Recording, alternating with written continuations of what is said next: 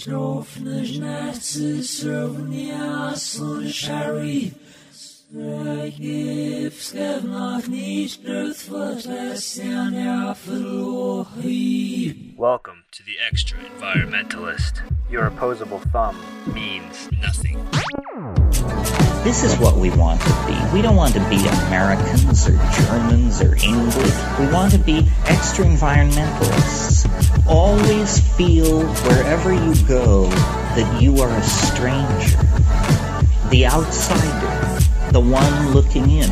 This is the viewpoint that makes all places the same to you.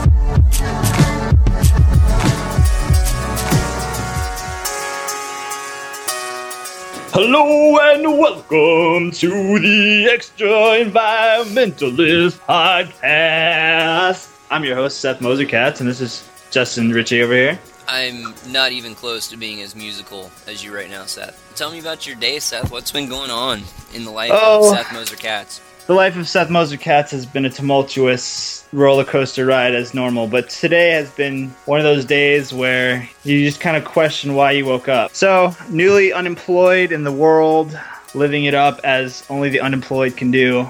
Not quite a day old on the unemployment world. Well, at least you've got something automatically in common now with a lot of Americans being unemployed. And now, don't you draw unemployment checks? Yes, I certainly do. All right. I can be on the government dole, thank God. Yeah, life could be worse, that's for sure. Yeah, I could live in Canada, right? exactly, I know. It's just so tumultuous up here. I think the sky was great today. I think that's what happened. so, uh, tell me about your life, Justin. I heard you you've had some pretty crazy times yourself. Yeah, my laptop hard drive crashed, locked up randomly while I was listening to uh, an episode of the Diet Soap podcast. The hard drive failed, lost three months of data. I thought I had everything backed up, but as it turned out, when I was backing up on my external hard drive, my landlord decided to bake cookies and it caused the fuse in the house to blow, cutting out power to the entire house. And me not being home, I assumed the backup had completed. It didn't. So, oh well, that's how life is. But I went on to race in a, the largest longboat race in North America. My team did quite well. We won a championship. That's exciting. Also, uh, Stewart Brand came to UBC, so I was fortunate to be able to host him, and uh, it was a very uh, interesting event. And we'll have the audio from his talk uh, in a future episode, I believe. So, Yeah. what do we have going on today at the Extra Environmentalist, Seth? We have a interview with uh, world famous author Conrad Schmidt, who you interviewed while I was away on traveling. Isn't that right? That's correct. We, we were talking with Conrad Schmidt. Wouldn't say he's world renowned yet, but after this interview, he definitely will be because he has a lot of interesting ideas on what it means to be ecologically sustainable, what it means to have an economy, and what it means to develop technology within that economy. We've got that, and we've got some audio clips uh, interspersed there on some of the videos he's produced. Uh, Conrad's an, an author and a filmmaker, um, and he's done a lot of interesting things here in Vancouver. And so we're excited to interview him, and uh, that's that's where we're at. Sounds great. I can't wait to hear what he has to say. It's almost time to put in my winter crop on the porch garden that I have out there. Container garden is uh, getting ready for some lettuce and some onions and some garlic. Sounds good. I'll, I'll let you get on that, and I guess in the meantime we'll play that interview. All right, so enjoy the interview, and we will talk to you on the flip side.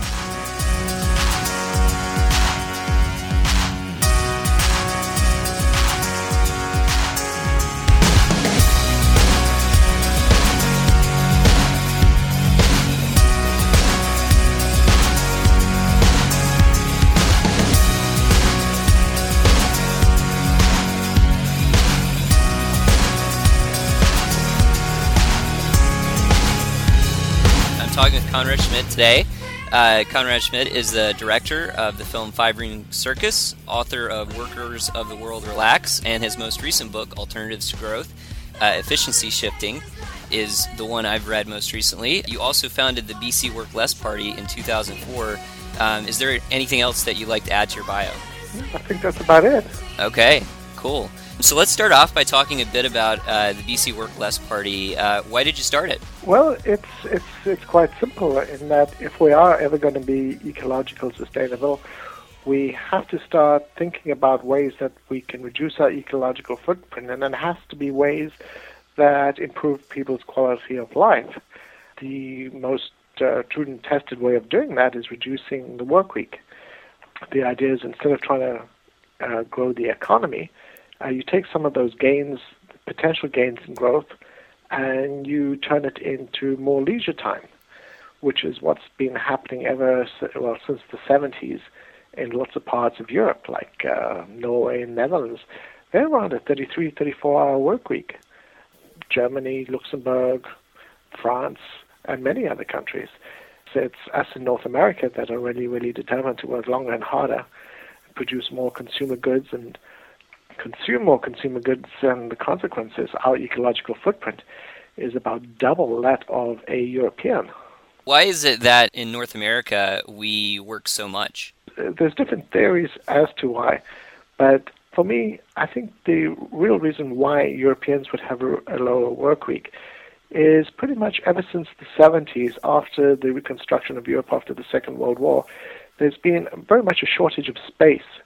There's more of a reluctance to bulldoze a, a thousand year old church, and the streets are kind of narrow. And so you have a lot more constraints as to growth. Whereas we in North America, I mean, it's, a lot of it's just empty fields, and there's plenty of space to put a new Walmart, and there's plenty Right. of space to put a new highway, and there's plenty of space for more sprawl whereas they had more of a restriction in those things. So they were forced to look at solutions that didn't involve increased growth. And one of those is, of course, reduce the work week. It's work sharing. So the idea is keep more people employed, but everybody works a little less. Right. So, what is the connection between ecological footprint and leisure time or hours in work week? What technology mostly does is it creates efficiencies, and that those efficiencies are that we can produce so much more with less labor. The consequence is either we have to consume more to get uh, to increase employment, or we have to reduce the work week, or add some type of other inefficiency back into the system. The connection is that those gains in efficiency. What do we do with them? If we translate those gains into more leisure time, we increase people's well-being. And if we translate those gains into increased consumerism, which we've been doing in North America, we have this increase in our ecological footprint. Right. So, why do economists discourage lumping labor or of reducing the work week? Depends which economist. Mhm. It's very, very divided. Remember, even in our own history, uh, United States mm-hmm. and Canada, we were some of the first countries in the world to reduce the work week. It, Europe only followed much, much later. And on labor rights, there was a time that it was North America that were the world leaders. It was Roosevelt who decreased the work week from 50 hours to 40 hours, and Canada followed suit pretty quickly. It was only since the 70s that Europeans started working less. We were the world leaders. And there are many, many economists that have all talked about the essentials of reducing the work week. The mainstream Keynes used to talk about the essential of reducing the work week. So, where where was the disconnection in the history of economics, really, for North America? Ah, the disconnection. Yeah. I think the disconnection again comes from more just possibilities. Up till fairly recently, we've had the option of just turning those efficiencies into increased consumerism. We've been able to do it up until recently. The hard limits to growth have been uh, a little delays in coming to North America of all the space that we've got and resources. Now we're starting to realize that it's just not an option. Right. So the movement to reducing the work week is gaining a lot of steam in North America at the moment because people realize, oh, we have no choice. Right. Ecology is telling us that we can't continue matching efficiency gains into increased consumerism. Uh, we have to start doing something. And people go, so what do we do? We can't keep on growing. Infinite growth is just impossible. What do we do? Well, reduce the work week. Right. So, an, Very, in- very simple. an interesting point you made in your book was that it, it wasn't World War II that ended the Great Depression, it was the philosophy of consumerism. How did that happen? And then the follow up to that would be if we moved away from consumerism, would that automatically put us back in a depression economy? That's a great question because the answer is absolutely yes. And that's the point that I've been trying to get at. If you simply say, well, we're going to reduce our ecological footprint by not consuming anymore, you again land up in a recession, a depression, and that creates a very hostile uh, climate of people who are losing jobs. It's hard on people. So you have to find a solution where you maintain high levels of a high standard of living. So there's two ways you do that. One is you reduce the work week, or the other way is you add some type of inefficiencies back into the system in the form of labor inefficiencies, which is very, very possible, I call efficiency shifting. Now, what is so interesting, and it's a question that comes up a lot, is well, if we reduce the work week, doesn't that mean that uh, we're going to make less money? And it's a very odd answer because, oddly enough, not necessarily. If you chart the countries that have a reduced work week versus the countries that have the longest hours of work, the countries with the longest hours of work, United States, Canada, we are also the nations with the biggest gap between rich and poor. Countries that have less hours of work are more egalitarian in nature. Their gap is reduced.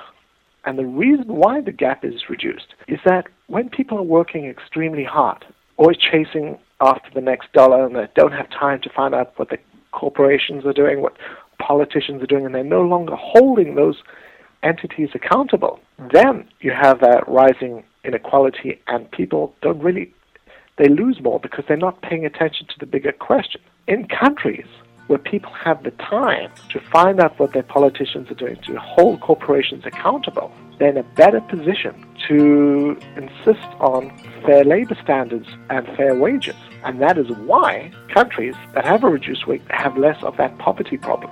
It's really, really interesting. Basically, the moral is that if, if you think of only yourself and you chase after that one dollar as much as you want and you don't pay attention to what politicians or corporations do, you will lose. And that's why the real living standard and wages have not really increased since the 70s in North America. Right. It's really interesting.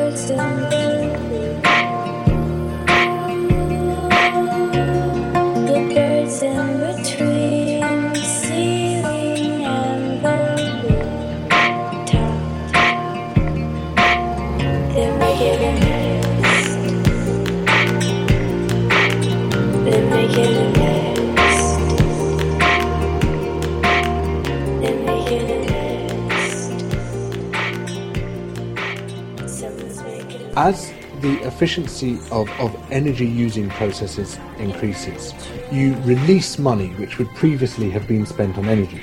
That money then wanders around looking for a home. And the home it finds is in energy intensive industries because by improving energy efficiency, you have actually reduced the implicit price of energy. So it's cheaper to invest in, in energy intensive industries. A good example is the 1975 CAFE standard. During the 1970s, the price of oil rose to $80 a barrel. The United States Congress, in an attempt to reduce expenditure on oil, legislated the Energy Conservation Policy Act of 1975, which mandated an increase in the efficiency of automobiles. The logic was that more efficient vehicles would use less fuel. They were wrong. The reverse happened. The more efficient engines became, the more people traveled, and the more they bought cars. Even though engine efficiency increased by 34%, consumption increased by 9% by 1990. Technology that increases our efficiency is not necessarily green. In virtually every case, the more efficient a technology, the more consumption is increased. Coal was more efficient than wood, but because it was more efficient, it encouraged an increase in use. The discovery of coal resulted in the invention of the steam engine, which led to an increase in energy consumption. Gasoline was more efficient than coal, but also led to an increase in production and consumption. The phenomenon of how an increase in technological efficiency leads to an increase in consumption and not a decrease is known as the Jevons paradox. So, what we're seeing here is the gains that we acquire through efficiency get fed back into the economy, either because we consume more of the item we've conserved because the price is lower, or because we, all, we indulge ourselves in some alternative form of consumption. The net effect is that consumption of energy and material continues to rise. What technology mostly does is it increases efficiency. Increased efficiency means that with the same amount of labor, we can produce more goods and services. The more we produce, the more we need to consume. The cycle of production and consumption, with increasing motive for profit, encourages new technological inventions. The cycle goes on and on. Technology increases our ability to produce more goods and services. If we continue to work just as hard, we're eventually going to produce and consume ourselves out of a planet.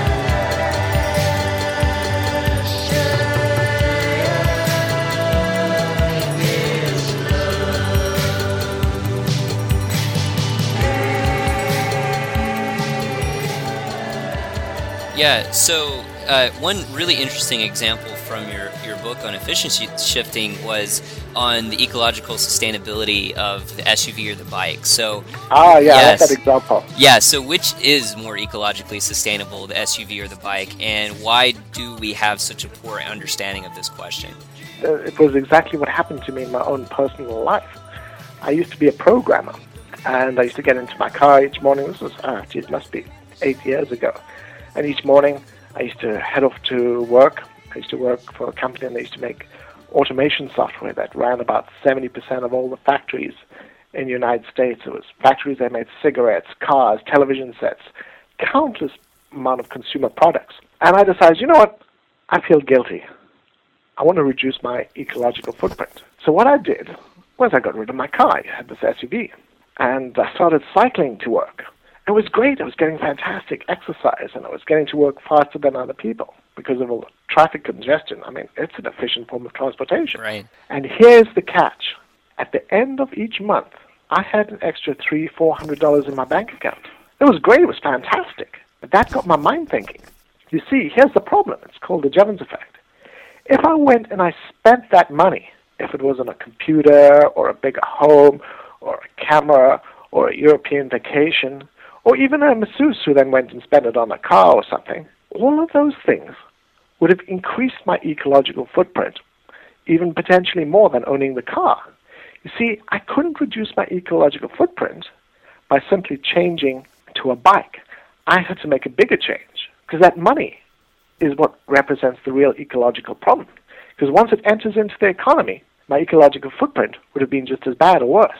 So what I did was I walked into my boss's office and I said, How about I don't show up here on a Friday and you don't pay me? And it was fantastic. I took that gain in money and I turned it into more leisure time. I reduced my work week. That's how I was able to reduce my ecological footprint and improve my quality of life because then I had time to get involved in community. I wrote Workers of the World Relax. I wrote a play. I made the film. I loved the idea so much I started the political party. And so to get back to the part about how money enters the economy, what really is a representation of the size of our ecological footprint is the size of the industrial economy. It's me producing stuff. It's me consuming stuff. If I didn't reduce my work week and I just spent that money, I'd be consuming more stuff and my ecological footprint would get bigger. I'd be feeding those efficiencies back into the economy and it would be worse off. That's the exciting part about this whole equation is how you really deal with efficiencies in the system. I feel like coming from another perspective, someone could say, well, what if you just save that money and put it into the bank? What would happen then? The bank would lend it to somebody, and a lot of the people that they lend to are uh, businesses, corporations, many of which of the portfolio would be tar sands operations. Right. Uh, there'd be, uh, you see, it re-enters the economy. I have a friend who I told this example to, and they said, "Well, Conrad, that doesn't work because I take my extra money and I put it into an ethical fund." And I said, "Well, let's look what your, is your ethical fund at Vancity." And many of those firms were far from ethical. Once it enters in the economy, your ecological footprint will increase, even if it's through savings. If Right. you're working and you're consuming, even if it's an investment portfolio, your ecological footprint is about the same. And if it's more efficient, it's even worse. So that's the real exciting mental challenge on this whole thing is how to deal with the efficiencies that enter in the economy. And the simplest way is reduce the work week because it's tried and tested. But there are other ways that it can all be done. It, it is a little challenging, but it, it's fun thinking about it.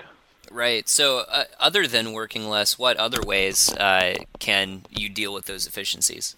Well, if you add some type of inefficiency in the forms of some type of labor inefficiency, which can be you do something, but it requires more labor than previously, such as having more teachers, more caregivers, organic farming, anything where the output requires more labor, that all reduces our ecological footprint. Those also sound like really good things because then you're reducing the student to teacher ratio and you're having less petrochemicals on your food. Exactly. And all of those things improve our standard of living. It's very, very easy once the once this all fits into place mentally to see how you can reduce your ecological footprint. There are so many ways that you can reduce it quite simply by adding more labor intensive activities elsewhere in the economy or by reducing the work week. But what you can't do is add efficiencies.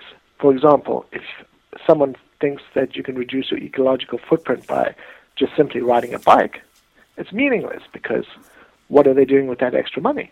A lot of the cyclists I know, they go to Europe with that extra money. Right. They go to Cuba. Once you've done that, it doesn't matter whether you ride a bike or not. A good example is urban architecture. Like in the city of Vancouver, there's this huge initiative that uh, Vision Vancouver is putting forward about how we can reduce our ecological footprint by urban densification, which is increased condos. It is so silly. You see, that what they're saying is that if everybody lives in a small little condo, it's more efficient. But that's the problem. You see, the most efficient city in the world, the most eco-dense city in the world, well, in North America, is New York City. New York City, the citizens have the highest per capita ecological footprint in North America and potentially the world because they're also the biggest consumers. Efficiencies, unless you deal with them, increase our ecological footprint. Let me give you one more example if Right. I got time. If fuel, one of the things that a lot of people say is, oh, we could reduce our ecological footprint if we had more efficient fuel. It's not true. Coal was more efficient than wood. It produces twice as much energy, and you don't have to chop down forests. Petrol, again, was twice as efficient as coal and produces less pollutants in the form of sulfur and mercury. Based on our definition of green technology, each one of those technologies would have been a green technology over its predecessor. But that's exactly the problem. Because they were more efficient, because they were cleaner, they enabled so many more industries and growth, bigger cities, more cars, uh, new industries like aviation. A steam powered uh, 747 would never have left the ground. You see, it all created growth. Efficiency, if it creates labor efficiency, results in increased growth. So we have to tackle the efficiencies. That's what ecological sustainability is really about, is dealing with the efficiencies in the system. If you take those efficiency gains and you translate it into more leisure time, that's a solution. If you translate those efficiency gains into better quality of life things like uh, more teachers, more caregivers, organic farming, that works. That's how you really reduce your ecological footprint. It's not about more efficient light bulbs. It's not about more efficient cars. It's not about more efficient roads. And it's not about more efficient condos. So why do politicians always get into the game of you know we'll have uh, you know electric cars or solar panels, and that will cause us to have a sustainable society? That's the argument I always hear. So is it just that the the economists or these politicians have a poor understanding of technology, and that engineers have a poor understanding of economics, or a combination of both? Well, it's it's about profits. Basically, it's greenwash is extremely profitable. Like in Vancouver, a lot of uh, a lot of the uh, pressure to increased urban densification and green condos, all this green condo stuff that's going up. It's not uh, it's developers. Oh, we can make money selling green condos. The motor companies. Oh, we can make money selling electric cars. One example that you gave, solar panels. Solar panels are good for the environment, and the reason being is they are incredibly inefficient. They're about four times as inefficient as coal power. Its inefficiency is why it would reduce its ecological footprint. Coal is more efficient, therefore it would increase our ecological footprint. See, it's all about how you deal with the efficiencies. Because solar panels are inefficient, nobody wants to um, really use them. They just they're mostly just green gimmicks. Hardly anybody really powers anything with solar panels. There are some people that, that have tried, but it's just so expensive. I did a I did a show a little while ago, and it was all powered by solar panels, but it was thirty thousand dollars worth of solar panels or a fifty dollar generator, and they were huge. They were difficult. You had to drive them in a car to get them there. It's the inefficiencies. So it's it's really exciting mentally putting all these pieces together, and it creates some very confusing situations. But uh, that's why I like it. Right. So, what aspects of Vancouver make it harder or easier to work less? Because I've been here about a year and I've realized that it's uh, an extremely costly area to live in. But also, one of the advantages is car ownership can be somewhat optional, and people are interested in alternative living arrangements other than the single family home. So, what's your impression on that? Exactly as you said. Exactly. If you want to work less and you get rid of your car, which is what I did, and you ride your bike, that's a great way you can reduce your ecological footprint and increase your living standard. That's exactly what I did. Or you move into uh, into a space that uh, a sharing accommodation. Again, you're reducing your ecological footprint and you reduce your work week. But if I reduced into, moved into a sharing accommodation and didn't reduce my work week and did what a lot of people do and just take those savings and go for a trip to Mexico or buy a new camera or buy a new computer, uh, my ecological footprint would be about the same, if not worse. So, you see, it's the it's the end part, which is what you do with those efficiencies, that really determine our ecological footprint.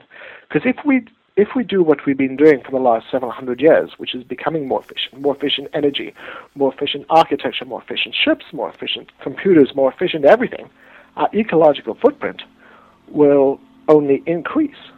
It's funny how many environmentalists are putting forward the idea that efficiency will reduce our ecological footprint, when it's efficiency over the last several hundred years that has dramatically increased our ecological footprint.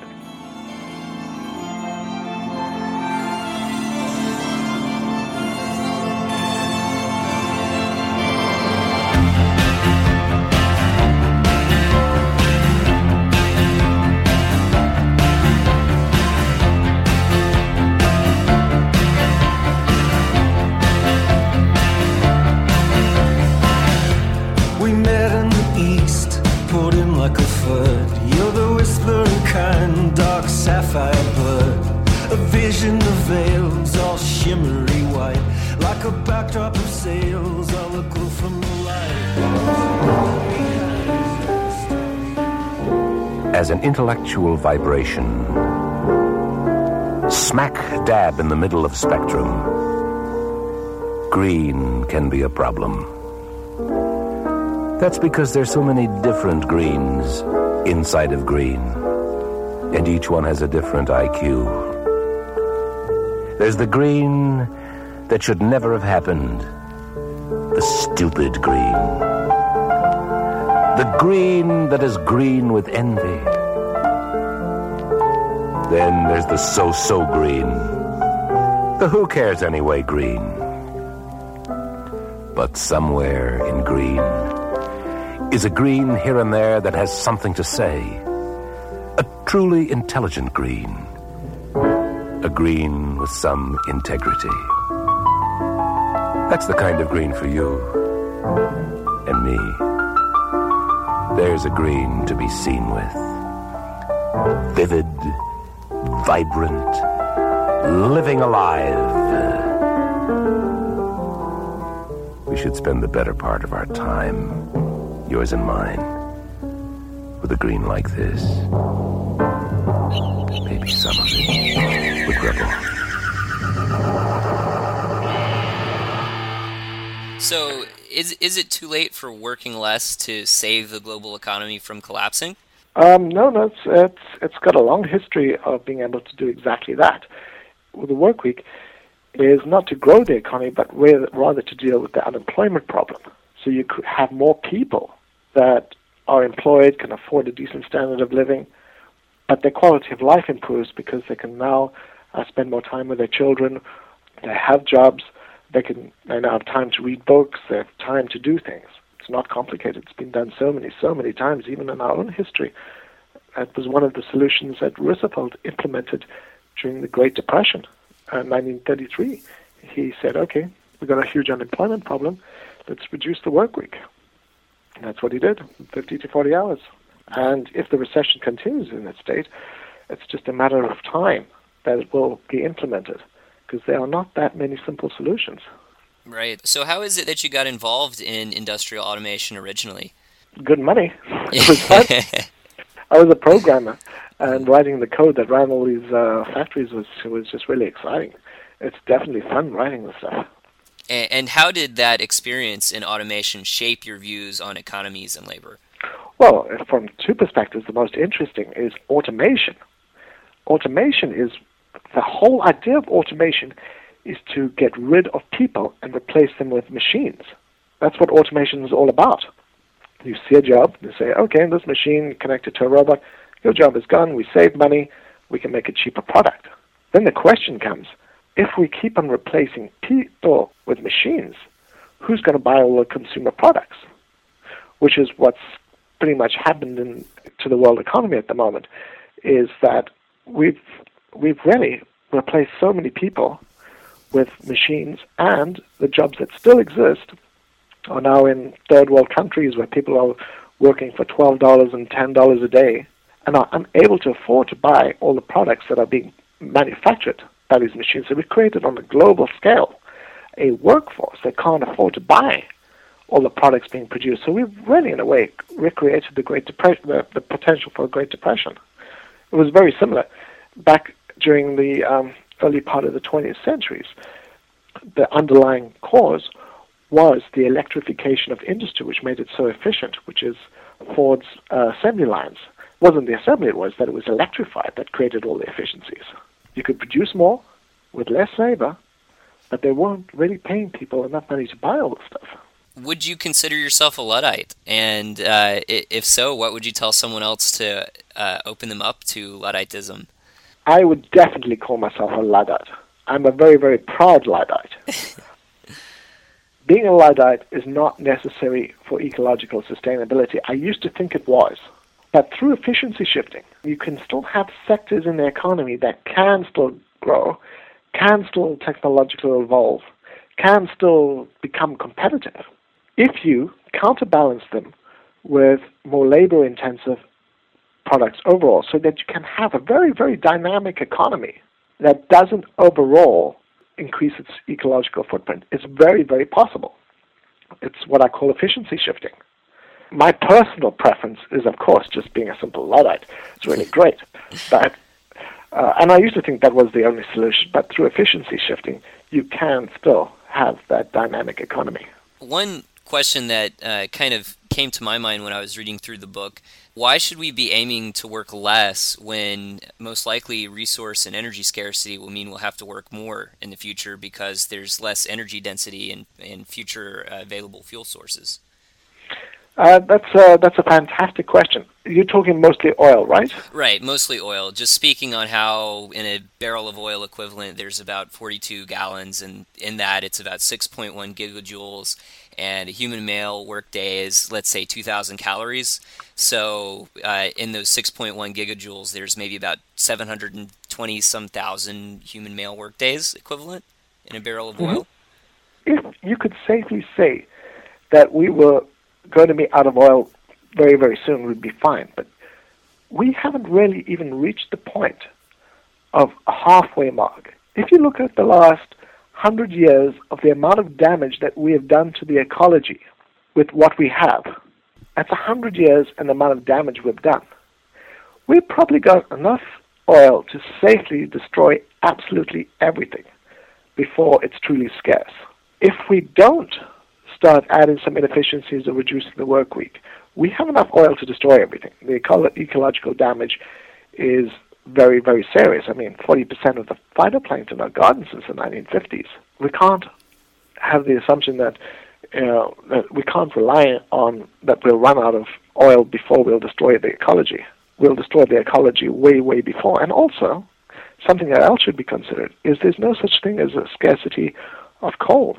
And coal, during the Second well, when Hitler was a good example. He ran out of oil during the Second World War, and that didn't slow him down. 50% of Germany's military was all running on synthetic fuels, which is coal. And we've got about 350 years left of the stuff. South Africa is another example of how running out of fuel did not slow the economy down one single bit. Because during the 70s, there was the threat of embargoes, oil embargoes. Mm-hmm. So, what South Africa did was they built the Secunda oil synthetic fuel plants, which to this day are still producing petrol from synthetics and making a huge profit doing it. It didn't slow the economy down at all, and it didn't slow the Germans down at all. We'd have to run out of oil, coal, and any other potential alternatives.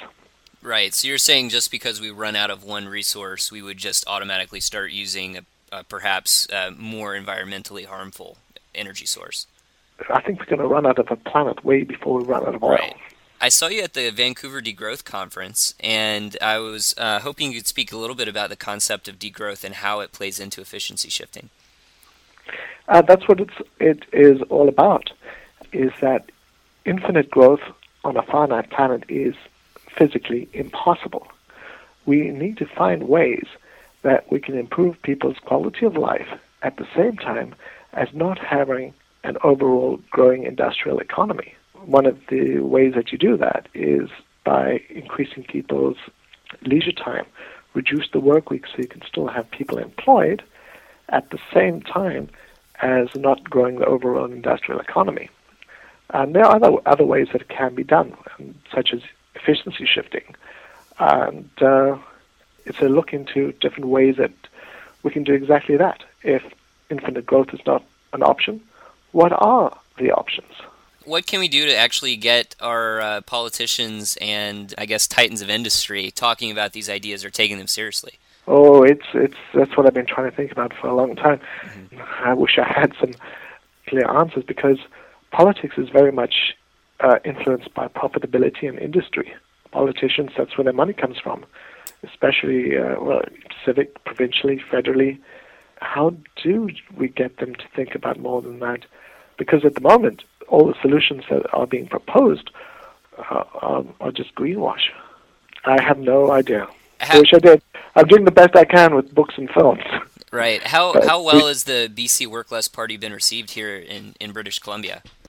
Uh, really, really well. The last uh, civic elections were very, very surprising, and we had like 50,000 votes. It was huge. I mean, like our budget for the entire election was a thousand dollars for a few posters.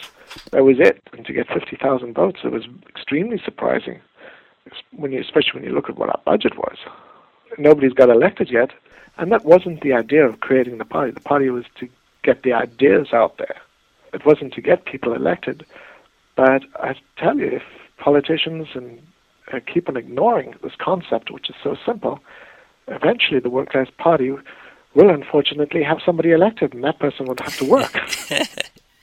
So again, it wasn't the whole objective of the Work Less Party was was to get an idea out, wasn't to get people elected. I had no idea how stubborn other political party candidates would be about this. I suppose uh, yeah, it just doesn't make any sense. I thought it'd be easy, but no, So changing gears just a little bit before we we sign off, I wanted to talk a little bit about uh, your film Five Ring Circus. I'm familiar with a lot of the points you made, and being here for the Olympics, and then being here uh, before and after the Olympics, you you definitely see what the Olympics are all about. And I don't think I had that perspective being in other cities during the Olympics. You always just see the you know the shiny ringed logos, and you think, oh wow, all of these uh, athletes are going around and competing to uh, to represent their countries. So so talk a little bit about your ideas on the Olympics and uh, the motivation for making Five Ring Circus. There are probably two. The first one is that that amount of construction, five years of construction, the devastation to the ecology is just not acceptable. Remember, one ton of cement is equal to a ton of CO2, and that's five years of pouring down cement and building these huge buildings, chopping down uh, uh, wetlands in, in Whistler, up at Eagle Ridge as well. All of this construction, as long as construction involves cement, it is incredibly ecologically destructive. And as long as you're chopping down trees, it's even more ecologically destructive. So that was one of my big concerns because I really am worried about what we're doing to the ecology. The other one is just the insanity of the costs and the lies that came out. While I was making the film, we looked at the uh, bid book. The bid book was the document that listed the expenses for the games, the estimates. And there was this one figure, and we saw it was $170 million for security. And we knew immediately it was a lie. Athens, Torino, they were all in the billion dollar range. So for the bid book to say $170 million was a blatant lie. We immediately set on sending out a Freedom of Information uh, request on the VPD, the Army, the CSIS. Basically, we wanted to know what their security budgets were for the games. And we were, because we knew it was impossible to do it for $170 million. We knew it was a lie, but we needed Right. the proof. And we got the proof. The RCMP sent us back their estimate. This was still really, really early. This was back in, I think, 2007. Mhm. And it showed that their estimate was $504 million. So that's substantially higher than the 170. And that was only one division, the RCMP. So we thought, wow, we've got we've got smoking gun over here. We've got proof that they're lying because at the same time they were they were uh, Gordon Campbell's government was, oh, it's only going to cost 170 million dollars, but we had the proof. The estimate from the RCMP was uh, was half a billion dollars. So we contacted all the media and we sent out out and we sent out the documents, and only one news agency reported on it, and a tiny little blurb in 24 hours. That was it. That's for me was an indication of the level of the corruption in this whole system, of how information was being so distorted. I guess you could say if something as ultimately meaningless as the Olympics could face such censorship, uh, it ma- really makes you wonder about even more pressing and uh, important topics. Oh yeah, I mean, it's, I mean, what was, uh, I mean, just the debt that the games have left over. Sixty percent of the uh, Olympic villages is empty, and that's a billion-dollar project. That's hundreds of million dollars that taxpayers are going to be paying for. Uh, remember, uh, Montreal only finished paying off their Olympic debt two years ago, and that was that was probably in less trying times. What we're going to be experiencing, paying off this debt is, I mean, that was eight billion dollars. That's that's a lot of money. You can do some real good with eight billion dollars. To throw a party for eight billion dollars is wrong, especially when there's so many people in the city that that you could have done so much good with it, especially at this time. I guess that's a, a good point to close out the interview on. Um, I'm wondering if there's any other projects that you're working on, uh, books or film. Uh, no, I'm just being really, really lazy these days. I got a little two and a half year old kid who I spend a lot of, lot of time playing with. He makes me so happy. Well, that's not being lazy. That's just enjoying being a dad. That's really great. Yeah. it's just so fun, so much fun. I had no idea that it would be this fantastic. Before we, we close everything out, is there any last things you'd like to say about efficiency uh, shifting as an alternative to a growth based economy? Super simple. It, it makes ecologically sustainability really possible. It's simple to implement. and It's a real solution. If we continue with this nonsense of greenwash, it doesn't do anybody any good. Okay, well, thanks, Conrad. It's been really a pleasure talking with you. I'll look forward to hearing more from you once you uh, put out your next book or I see you speak here in Vancouver on any number of assorted topics. Well, thank you so much. That was, that was great. Yeah, all right. Well, have a fantastic afternoon.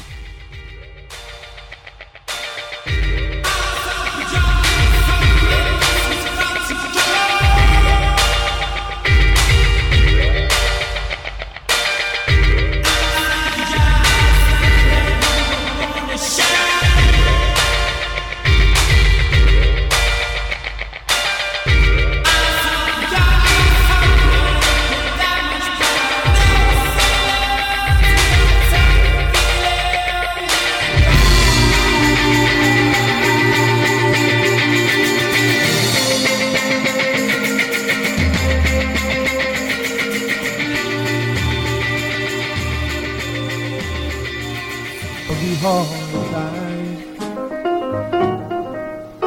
Hard times. Oh yeah, yeah. Who knows better than I? A big drop on Wall Street today. The worldwide credit crunch. Big losses. A virtual bloodbath and stock markets have plunged. Guess what she been? So, what's causing the world's current financial crisis? To answer this question, let me tell you the story of Sir James Hargreaves, an English gentleman who lived not all that long ago. You see, Mr. Hargreaves, he was quite the industrious hard worker. And he came up with an idea. Instead of spinning yarn just one spindle at a time, what about making a machine that could spin eight yarn spindles at once? His invention was called the spinning jenny, revolutionized fabric production. You could now produce four times as much yarn with half the number of people. Half the number of workers were now required to meet market demand. Sounds good? Well, mm, not exactly, you see. The consequence was that the price of yarn dropped. Many lost their jobs. It was not too long before a rowdy crowd of disgruntled former yarn spindles rioted, came to Mr. Hargreaves' house and smashed his machines. They sent him fleeing for his life to London. Well, that's not exactly how the story ends. You see, what eventually happened over time was that market for fabric grew. People started to consume more. Radical, extravagant consumerist ideas such as changing your underwear weekly started. Eventually, the economy grew to match the gains that technological efficiency had created. You see, that's what technology does. It makes us more efficient at producing things. With less labor, we can produce so much more. But if we don't consume more, we'll end up with a surplus in labor and people lose their jobs. Now, the reason why this is so interesting is we see a virtual identical repeat. These are the same things that caused the Great Depression of the 1930s. The late 19th century and early 20th century, you have a huge number of new technological inventions that make us more efficient than ever before. You have the combustion engine, you have production lines, you have transatlantic flight, you have radio. And all of these new inventions make us more efficient than we have ever been before. Overall, between 1923 and 1929, the efficiency and output per laborer increased 32%. However, take home pay only increased 8%. This means that people could only consume and purchase 8% more stuff. The consequence was that fewer workers were needed to be able to produce all the goods and services that were being consumed. The result? People lost their jobs. And this was the fundamental cause of the Great Depression of the 1930s. So, what was it that eventually got the North American economy out of the Depression? America is busy now. Factories hum and millions of men, formerly idle, now work night and day on tanks, airplanes, defense orders. But what about tomorrow? Tomorrow, when the defense emergency is over, can we keep these men employed making goods people need for living? New labor-saving machines will be invented. Must they again throw men out of work? Or can we use the new machines to make more goods, more jobs?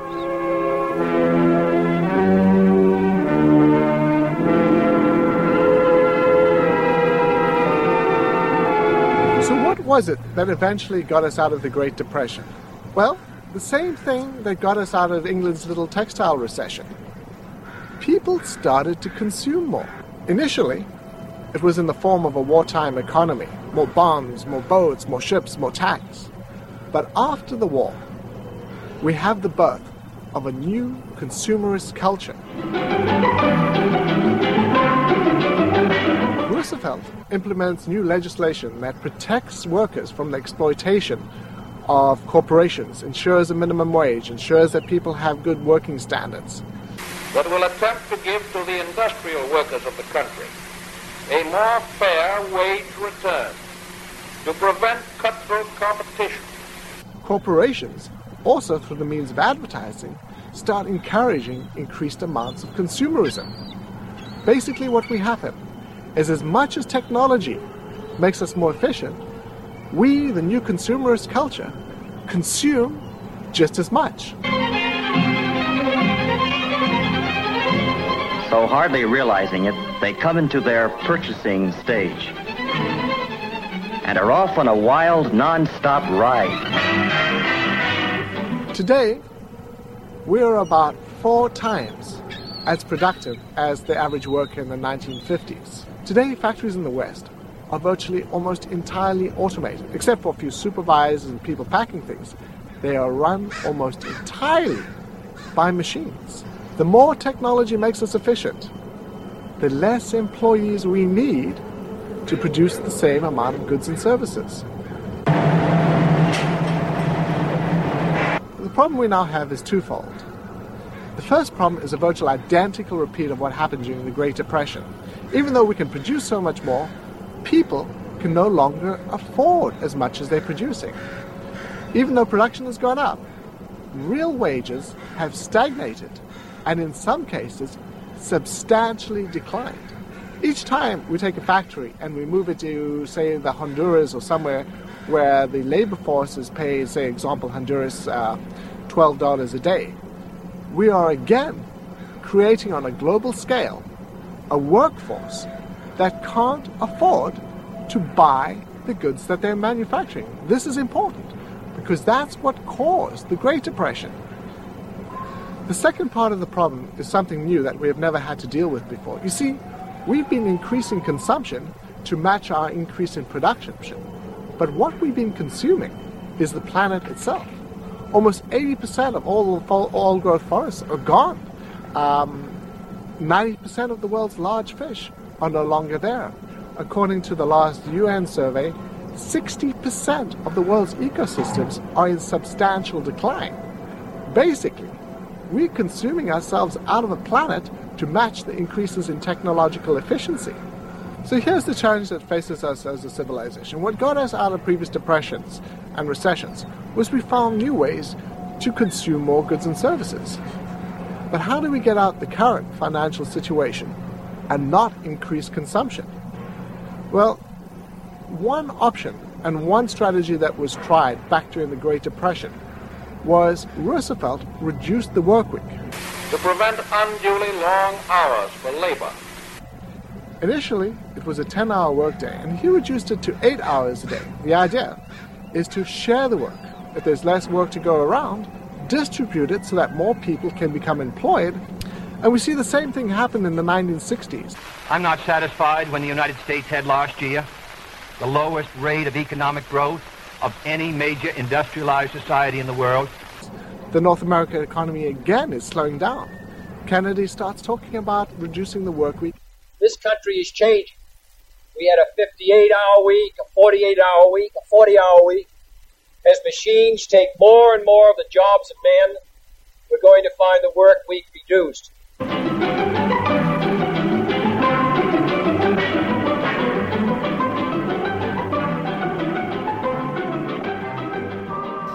That wraps up my interview with Conrad Schmidt of the BC Work Less Party. Uh, what do you think, Seth? It's a very interesting way of thinking. I've never really heard it before in any kind of mainstream or scholastic media that I've consumed. Yeah. What did you think of the interview, Justin? You interviewed this man. When I first saw Conrad and heard him speak at the Vancouver Degrowth Conference back in February, it was love at first sight. I thought, man, here's a guy that has a unique solution to the economy, the environment, and energy, and that solution also makes me happy. So, I'm all for it.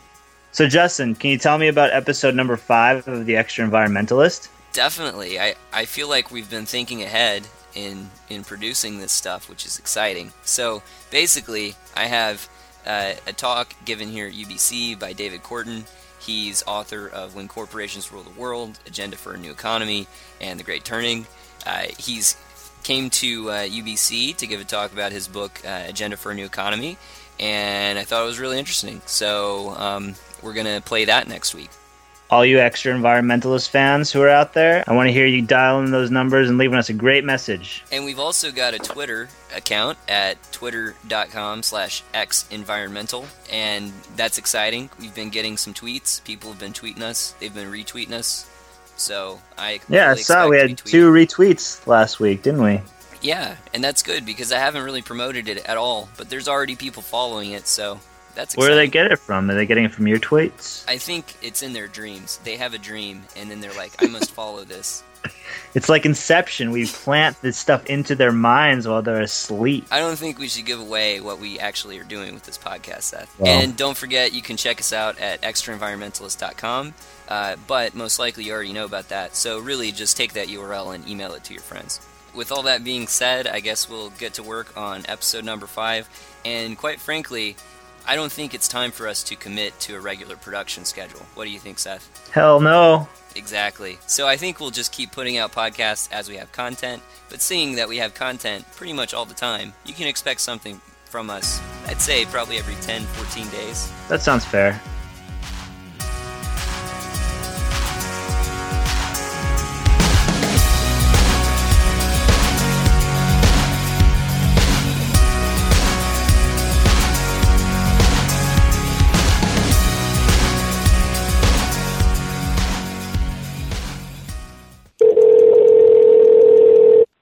Hi. Uh, just uh, got to your episode number three. I was listening to KMO and he talked about Doug Lain and him on your episode number three, so I was listening to that. Doug Lain is naive. Okay? Doug Lain is naive. That's all there is to it. I've listened to him a lot and he is naive. Uh, thirdly, your motto, I am human being, therefore nothing human is alien to me, I believe is way, way inaccurate. Um, I'm quite certain that uh, human evil is incomprehensible and alien to most people. The notion of, of the psychopath, the serial killer, that an ordinary human being can so easily be turned into a torturer. Look up uh, Stanley Milgram's experiment. You know that uh, that women can murder their children, that um, husbands and wives can beat, torture each other. To an ordinary, sane, healthy, normal person, that is alien, incomprehensible that human beings can be so disturbing, disgusting, depraved is alien.